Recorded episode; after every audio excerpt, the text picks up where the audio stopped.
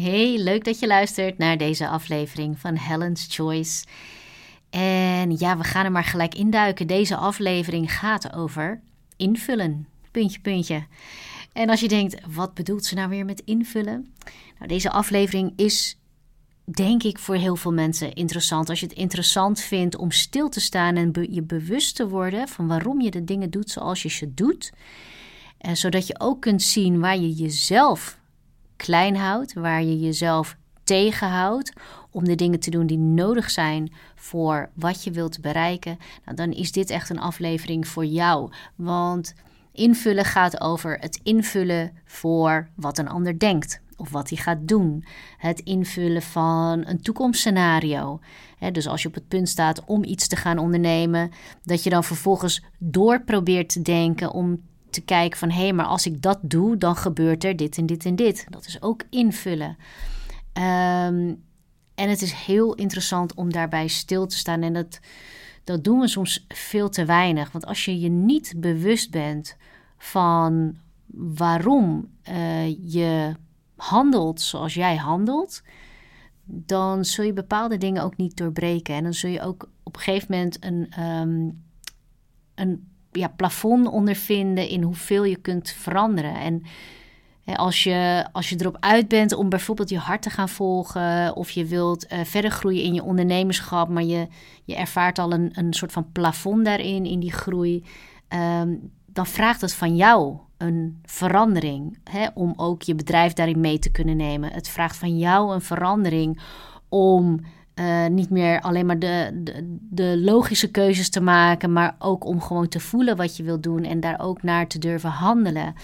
En, maar wanneer het een verandering bij onszelf vraagt, dan vraagt het dus om uh, bewustwording van onze huidige denkpatronen, van onze huidige drijfveren om uh, dingen te, te doen, om te doen en te handelen zoals we dat ja, tot nu toe uh, gewend zijn, of in ieder geval de afgelopen tijd gewend zijn. En je, als het ware, je, wilt als het ware jezelf een soort van opnieuw, ja, opnieuw uitvinden of opnieuw uh, kaderen, omdat je de resultaten die je vandaag hebt, die heb je gekregen door hoe je de afgelopen jaren um, hebt gedacht over dingen.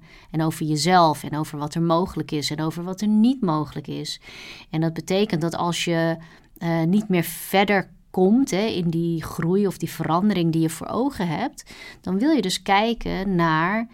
Ja, wat heb ik eigenlijk tot nu toe altijd uh, geloofd? Waar ben ik altijd van uitgegaan? En, uh, en werkt dat nog wel voor mijn verdere ontwikkeling en in de dingen die ik wil realiseren?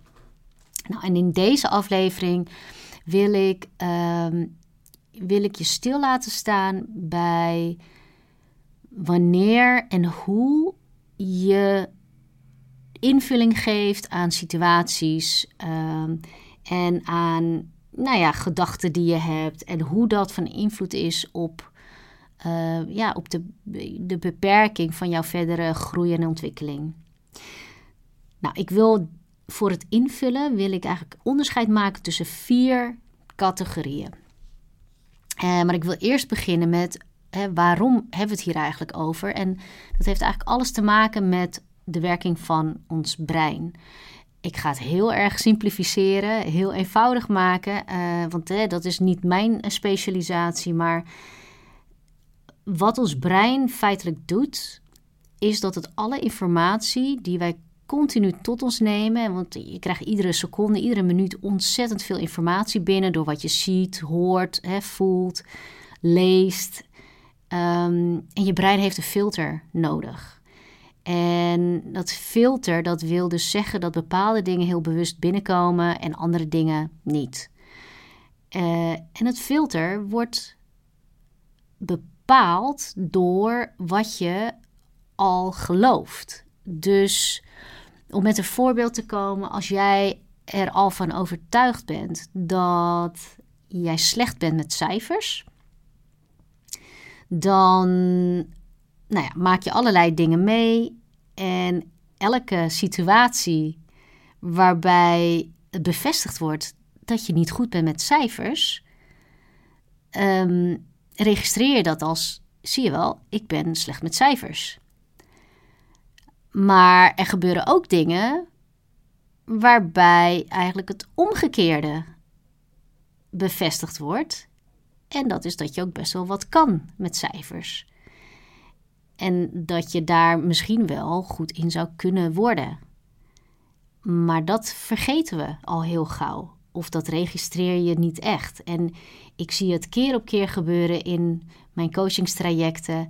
En want wat ik heel vaak zeg is dat ik vaak beter weet wat de successen zijn geweest in dat traject dan mijn klanten zich kunnen herinneren. Terwijl zij degene zijn die mij hebben verteld van die successen. Dus ze hebben een succes gehad, bijvoorbeeld een nieuwe klant binnengehaald. Of ze hebben een succes gehaald waarbij ze uh, hun netwerk bijvoorbeeld hebben uitgebreid. Uh, uh, en twee leuke contacten hebben opgedaan. Of ze hebben zich aangemeld voor een opleiding die ze leuk vinden.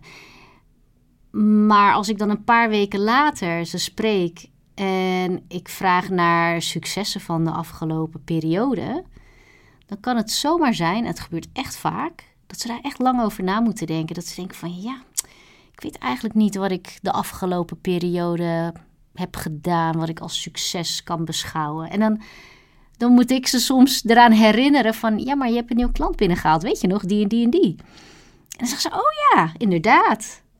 Dus dat brein, dat filtert dat gewoon uit. En, en die, die richt zich op het steeds maar opnieuw bevestigen wat je al gelooft dat waar is. Dus als jij gelooft dat je goed bent met mensen, hè, zul je ook veel voorbeelden hebben die, uh, die dat ook bevestigen. Hè, maar gebeurt er een keer iets wat uh, het tegenovergestelde zou kunnen zeggen, dan is dat niet iets wat je zo registreert als dat wat je al gelooft. Uh, en dat maakt dus dat, je, dat het heel interessant is om te kijken waar die, dat filter van jouw brein er juist voor zorgt dat jij niet verder komt. Dat jij bepaalde dingen voorneemt omdat je een bepaald doel hebt gesteld, maar dat je het keer op keer bijvoorbeeld niet doet. En dat heeft te maken met dat filter waar we ons vaak niet van bewust zijn. De vier categorieën uh, die ik uh, wil toelichten in deze aflevering. De eerste daarvan is het invullen van consequenties van jouw handelen of van jouw keuzes voor een ander. dus het invullen van de gevolgen voor een ander van jouw keuzes. Een voorbeeld is als je ergens weet dat je graag weg wilt bij een opdrachtgever of bij jouw werkgever. Je wil het heel graag, want dat heb je je al voorgenomen. En je doet het maar niet. Je onderneemt die stappen niet. Je zet er geen streep onder. Je doet ook eigenlijk niet zoveel om daar ook weg te kunnen. En als je erbij stilstaat en je stelt jezelf de vraag wat de werkelijke reden is waarom je ergens blijft waar je ja, echt niet gelukkig van wordt, waar je gewoon graag weg wilt. Een van de redenen die ik vaker hoor is dat, ze het, dat je bang bent dat ze het niet gaan redden zonder jou dus dat het voortkomt uit een bepaald verantwoordelijkheidsgevoel. Dat je zo verantwoordelijk voelt voor die organisatie en het rijlen en zeilen daar. En dat jouw rol, ja, dat die eigenlijk onmisbaar is. Dat de consequenties van jouw vertrek uh, zouden ja, heel groot zijn voor de ander.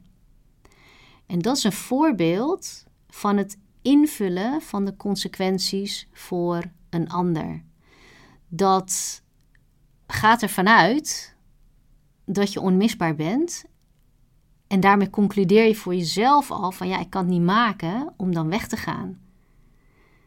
Terwijl je dat helemaal niet zeker weet. Uh, terwijl je daarmee helemaal invult voor anderen. Voor jouw team, voor een leidinggevende, voor een opdrachtgever.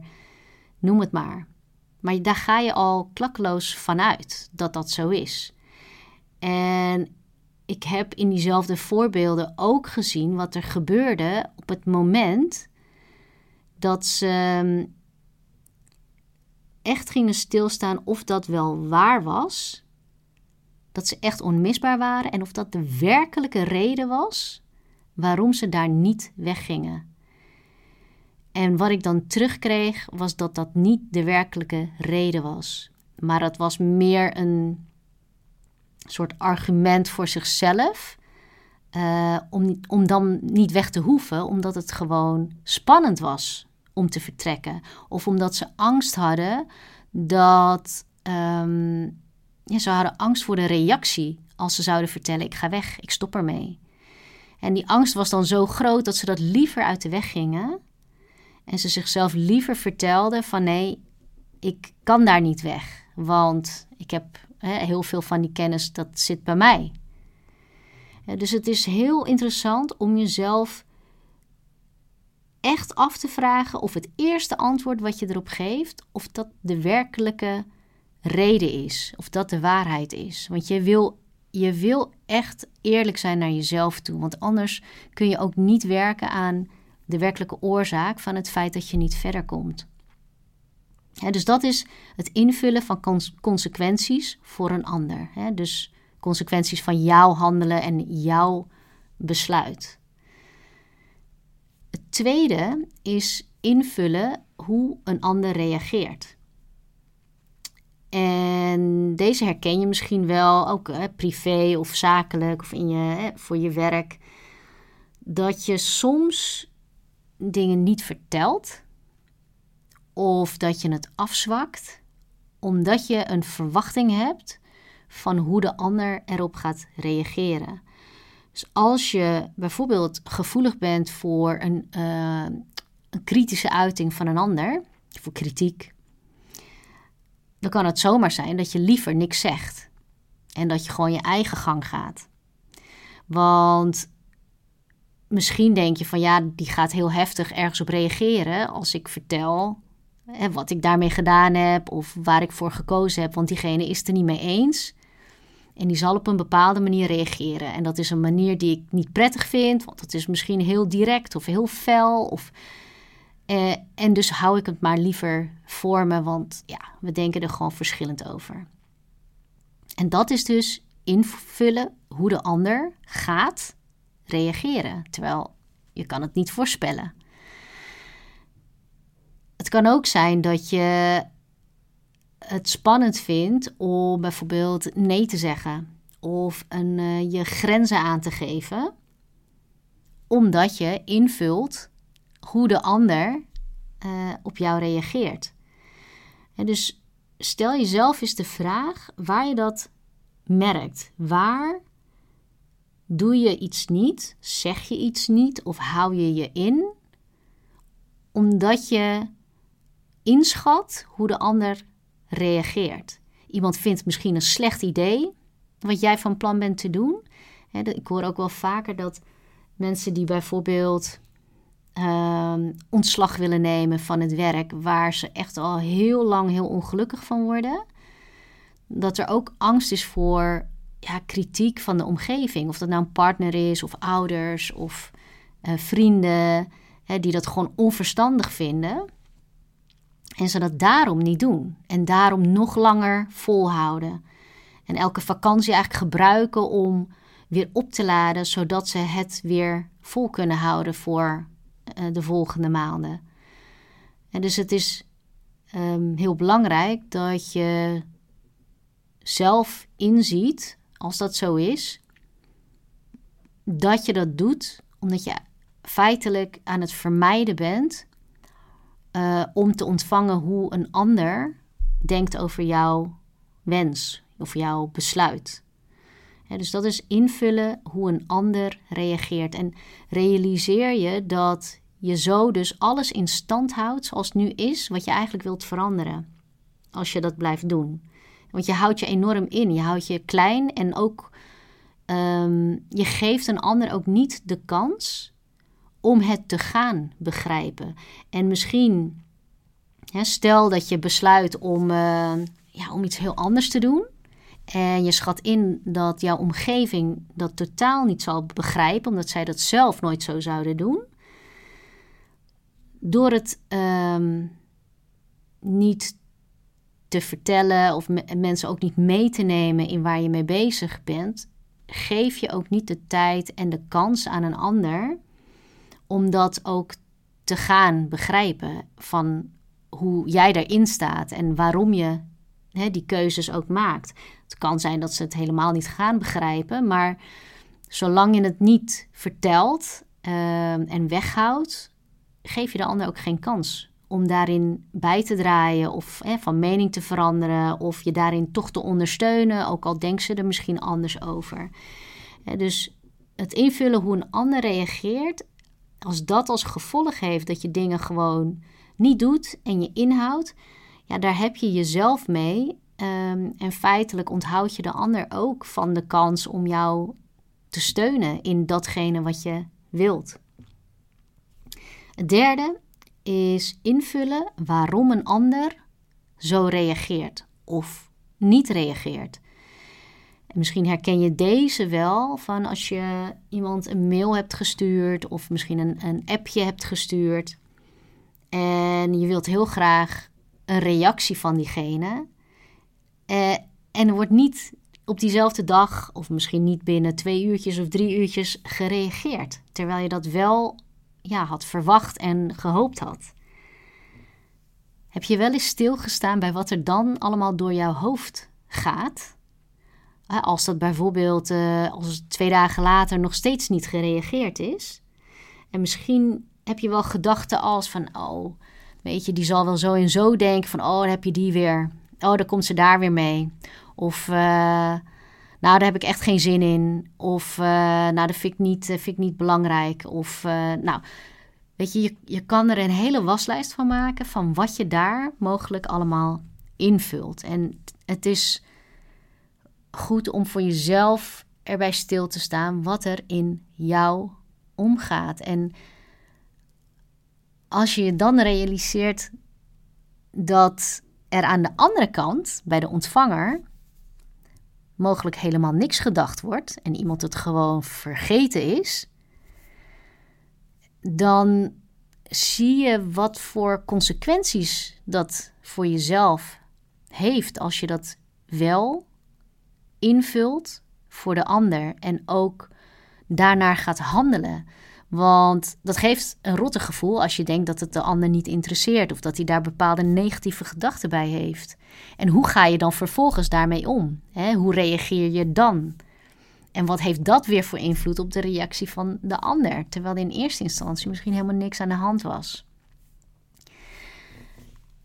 Dus zo kan het bijvoorbeeld bij een ondernemer zijn dat als, uh, als een goed gesprek heeft gehad met iemand uh, die gevraagd heeft om een voorstel te maken.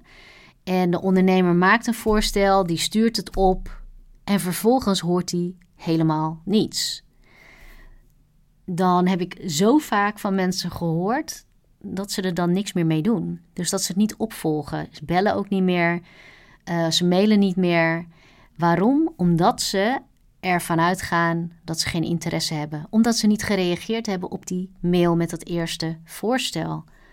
Terwijl aan de andere kant, want die kant heb ik ook gehoord van mensen die dus een offerte hebben aangevraagd en ontvangen, die dan vervolgens niks meer horen. En ze hebben zelf niet gereageerd, omdat ze het gewoon vergeten zijn door nou ja, allerlei andere taken, ander werk wat op hun pad is gekomen. Maar omdat die ander het niet heeft opgevolgd, ja, vinden ze dat eigenlijk wel heel erg jammer en teleurstellend. En zijn ze in zee gegaan met, uh, met een andere die hetzelfde biedt, maar die dat wel gewoon opvolgt en ook vlot opvolgt.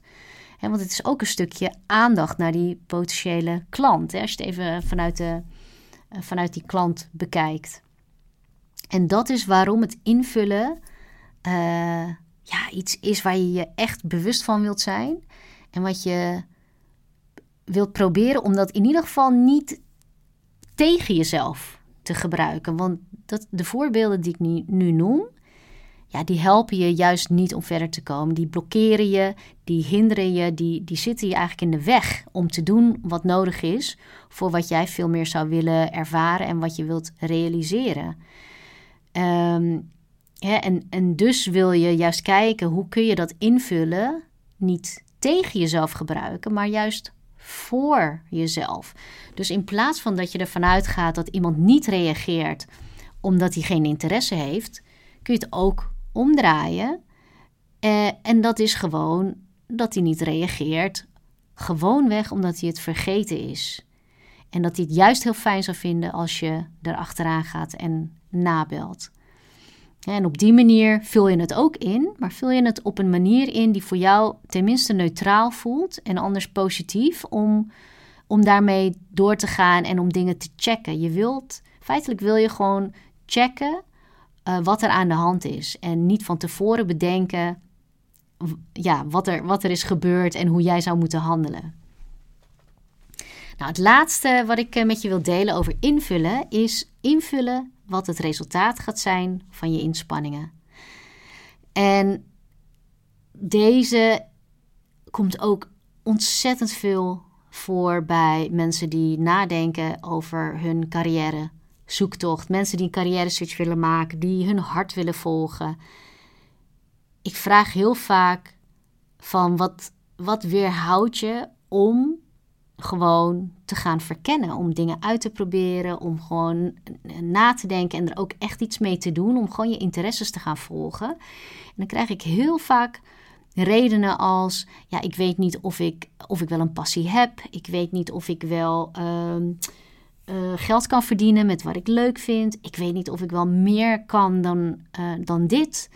Ehm, maar als je erbij stilstaat, is dat wel bijzonder dat als je, dat, als je daarover nadenkt, hè, want ik, kan heel goed begrijpen dat die vragen bij je opkomen, um, maar dat je ook niet meer actie onderneemt om gewoon te gaan verkennen. Want daarvoor is, weet je, hoef je niets op te geven aan de zekerheden die je nu hebt. Je kunt gewoon in de tijd die je hebt, in de vrije tijd die je hebt, kun je ook gewoon je zoektocht serieus aangaan.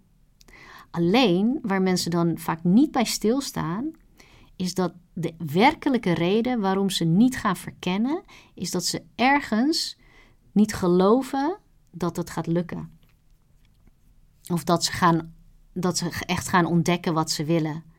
Of dat ze niet geloven dat het voor hen is weggelegd.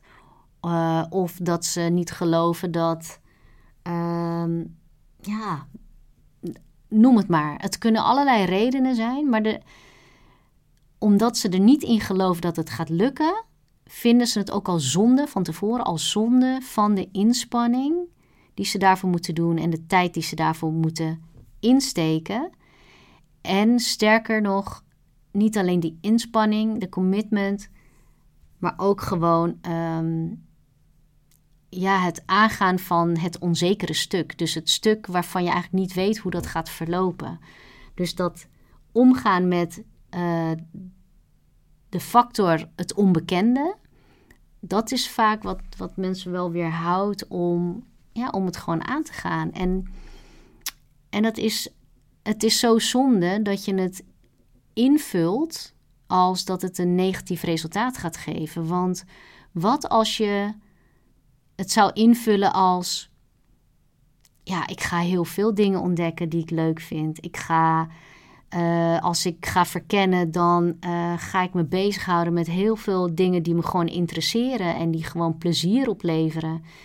Um, dus je, kan, je kunt zoveel gedachten invullen, kiezen eigenlijk, die je juist motiveren en activeren om gewoon aan de slag te gaan en actie te ondernemen. En, en dat is zo zonde. En ook bij ondernemers zie ik dat ook gebeuren. Want als een ondernemer zich voorneemt om een bepaald product in de markt te zetten en, en, en daarover te praten en dat te delen op social media, dan kan het zijn dat je een tijdje denkt van hé, hey, maar ik krijg er niet zo heel veel reacties op, minder dan ik had verwacht. En door misschien het uitblijven van de reacties die je verwacht, kun je gaan invullen dat het misschien niet gaat lukken of dat, um, dat er geen behoefte is bij de doelgroep. als je kijkt naar de, de social media post die je plaatst en je ziet iedere keer uh, zes likes en dat is het wel, ja, dan kun je in je hoofd gaan invullen dat mensen het gewoon niet zien, dat ze het niet interessant vinden. Maar je zou ook het omgekeerde kunnen invullen, want je, je kunt er ook van uitgaan dat er heel veel mensen zijn die nooit liken, terwijl ze het wel interessant vinden. Ik ben zelf zo iemand, ik, ik like wel heel veel hoor, moet ik zeggen. Zeker de mensen die, uh, die ik ook gewoon support en uh, die ik ook leuk vind om te volgen. Um, maar er is ook genoeg wat ik wel interessant vind, maar dan ja, niet altijd like of zeker geen commentaar geef. Dat doe ik ook niet zo heel veel. En misschien herken je dat ook bij jezelf. Nou, als je dan als ondernemer degene bent die dingen gaat publiceren en posten en je bent heel zichtbaar, dan is soms het uh, uitblijven van de hoeveelheid reacties die je wenst of die je verwacht, um, ja, kan best wel confronterend zijn. Maar dat kan alleen confronterend zijn door wat je in je hoofd daarover vertelt. En als je dan daarover vertelt dat er gewoon geen animo voor is, dat je uh, het waarschijnlijk niet zoveel gaat verkopen, ja, wat doet dat dan hè, met hoe je je voelt over je aanbod en ook over hoe, in hoeverre je dat nog voluit gaat aanbieden? En dus sta echt stil bij de gedachten die je hebt als je merkt dat je behoudend bent in het vertellen erover. Vraag jezelf dan af welke gedachte maakt dat je je inhoudt. Welke gedachte maakt dat je niet doorzet en dat je niet de regelmaat vindt om daarover te vertellen? Wat maakt dat je andere dingen altijd voorrang geeft aan het zichtbaar maken van datgene wat je meer zou willen aanbieden voor je doelgroep? Het is heel interessant om je gedachten daarvan echt op papier te zetten en dan een andere invulling eraan te geven. Want als je er nu een gedachte aan geeft die je juist stopt en, en tegenhoudt in het zichtbaar maken van wat je wil overbrengen, ja, dan kom je niet verder dan waar je nu bent natuurlijk met het aanbod aanbieden. Dus je wil hem echt omdraaien en het begint altijd met bewustwording van de gedachte die er nu achter zit en die ervoor zorgt dat je nou ja, doet wat je nu doet en die ook zorgt voor de resultaten die je tot nu toe hebt. dus dat zijn vier categorieën die ik met je wilde delen over het invullen. Uh, ik zal ze nog heel even kort benoemen. Dus de eerste was het invullen van consequenties voor een ander.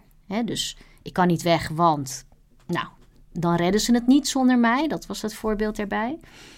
Uh, het invullen van hoe een ander reageert op jouw ehm, besluit of idee. Uh, de derde was het invullen waarom een ander op een bepaalde manier reageert of reactie juist uitblijft.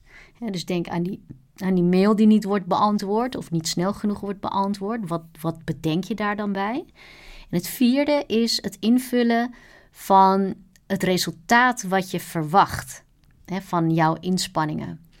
Hè, hoe, hoe, wat is het verhaal wat je, daar, wat je jezelf daar nu over vertelt? En helpt je dat juist om hè, voluit te gaan daarin? Of houdt het je juist tegen?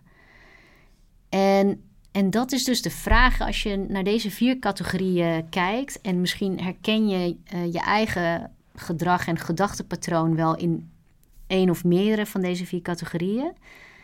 Um, maar je wil dus echt stilstaan bij waar zit dat invullen jou in de weg van wat je wilt ervaren, ontdekken en realiseren. En dat kun je dus ontdekken, uh, dat kun je herkennen door het resultaat wat je nu behaalt. En waar je um, eigenlijk een beetje vastzit en niet verder komt. Weet je, wat, hoe komt dat? Waar, waar zit dat hem in? Uh, wat zijn de dingen die je niet doet, die je steeds uitstelt of die je niet voluit durft te doen. dus daar kun je echt op zoek gaan naar, oké, waar ben ik dingen aan het invullen? qua gedachten, wat zijn mijn gedachten daarbij? Um, het tweede waar je bij stil kunt staan is, wat zijn de gevolgen tot nu toe geweest dat je het negatief hebt ingevuld? Dus dat je op, op zo'n manier invulling ergens aan hebt gegeven. Ehm, dat je het eigenlijk tegen jezelf gebruikt en tegen datgene wat je juist wilt bereiken. Wat zijn tot nu toe de gevolgen daarvan geweest? En wat zijn de gevolgen als je daar verder niks mee doet, als je dat ook zo laat? dus als je je herkent in ik geef uh, mijn grenzen niet aan of ik, eh, ik zeg niet zo gauw wat ik ergens van vind, omdat uit angst voor de reactie van een ander. Dus je vult in hoe de ander gaat reageren. En uh, doordat je daarop anticipeert, vertel je heel veel dingen niet. Ja, wat zijn dan de gevolgen tot nu toe? Voor de communicatie, die interactie en die relatie bijvoorbeeld. Maar wat zijn ook de gevolgen voor de dingen die jij graag zou willen doen? Of wat zijn de gevolgen voor ja, hoe je je voelt in een situatie? En wat als je dit allemaal ook zo laat? Wat betekent dat dan op langere termijn? Hè, dan, dan zou het zomaar kunnen zijn dat als jij geen uiting geeft aan behoeften die je hebt of verlangens die je hebt, omdat je invult hoe een ander misschien zou kunnen reageren, ja, dan zou je die verlangens dus nooit uiten. En wat heeft dat voor consequenties voor jou? En voor je omgeving ook. En het derde, derde vraag is: hoe is het verhaal als je daar een andere invulling aan geeft? Dus een invulling die jou niet tegenwerkt, maar die jou juist helpt om verder te komen. dus als je, net als in het voorbeeld van net, ehm, niet bang bent voor de reactie, omdat je niet uitgaat van een negatieve reactie, maar je vertelt jezelf gewoon dat de reactie zal meevallen, of dat hij daar begrip voor heeft, of dat uh, als hij daar een andere mening over heeft, dat het ook nog oké is, maar dat het erom gaat dat jij je hebt geuit en dat jij gewoon jouw kaart op tafel hebt gelegd. Uh, en, je, en je daarna pas uh, met elkaar in gesprek kunt over iets waar je het misschien nog niet meteen met elkaar eens bent. Dus hoe is het verhaal als je er een andere invulling aan geeft die jou juist verder gaat helpen? Nou, dit was het voor deze aflevering. Ik ben heel erg benieuwd wat jij hier uithaalt. Wat zijn jouw inzichten naar aanleiding van wat ik vandaag vertelde over het invullen? En um, ja, als je dat met me wilt delen, doe dat uh, gerust via de mail of uh, zoek me even op op social media, Instagram, LinkedIn of Facebook. Uh, en denk je, hey, dit is een hele interessante aflevering ook voor anderen die ik ken. Um, deel het alsjeblieft, dat zou ik echt enorm waarderen. Uh, of geef een beoordeling, een review, want ook op die manier bereik ik meer mensen die hier iets aan hebben. Ik dank je wel voor het luisteren en tot de volgende keer.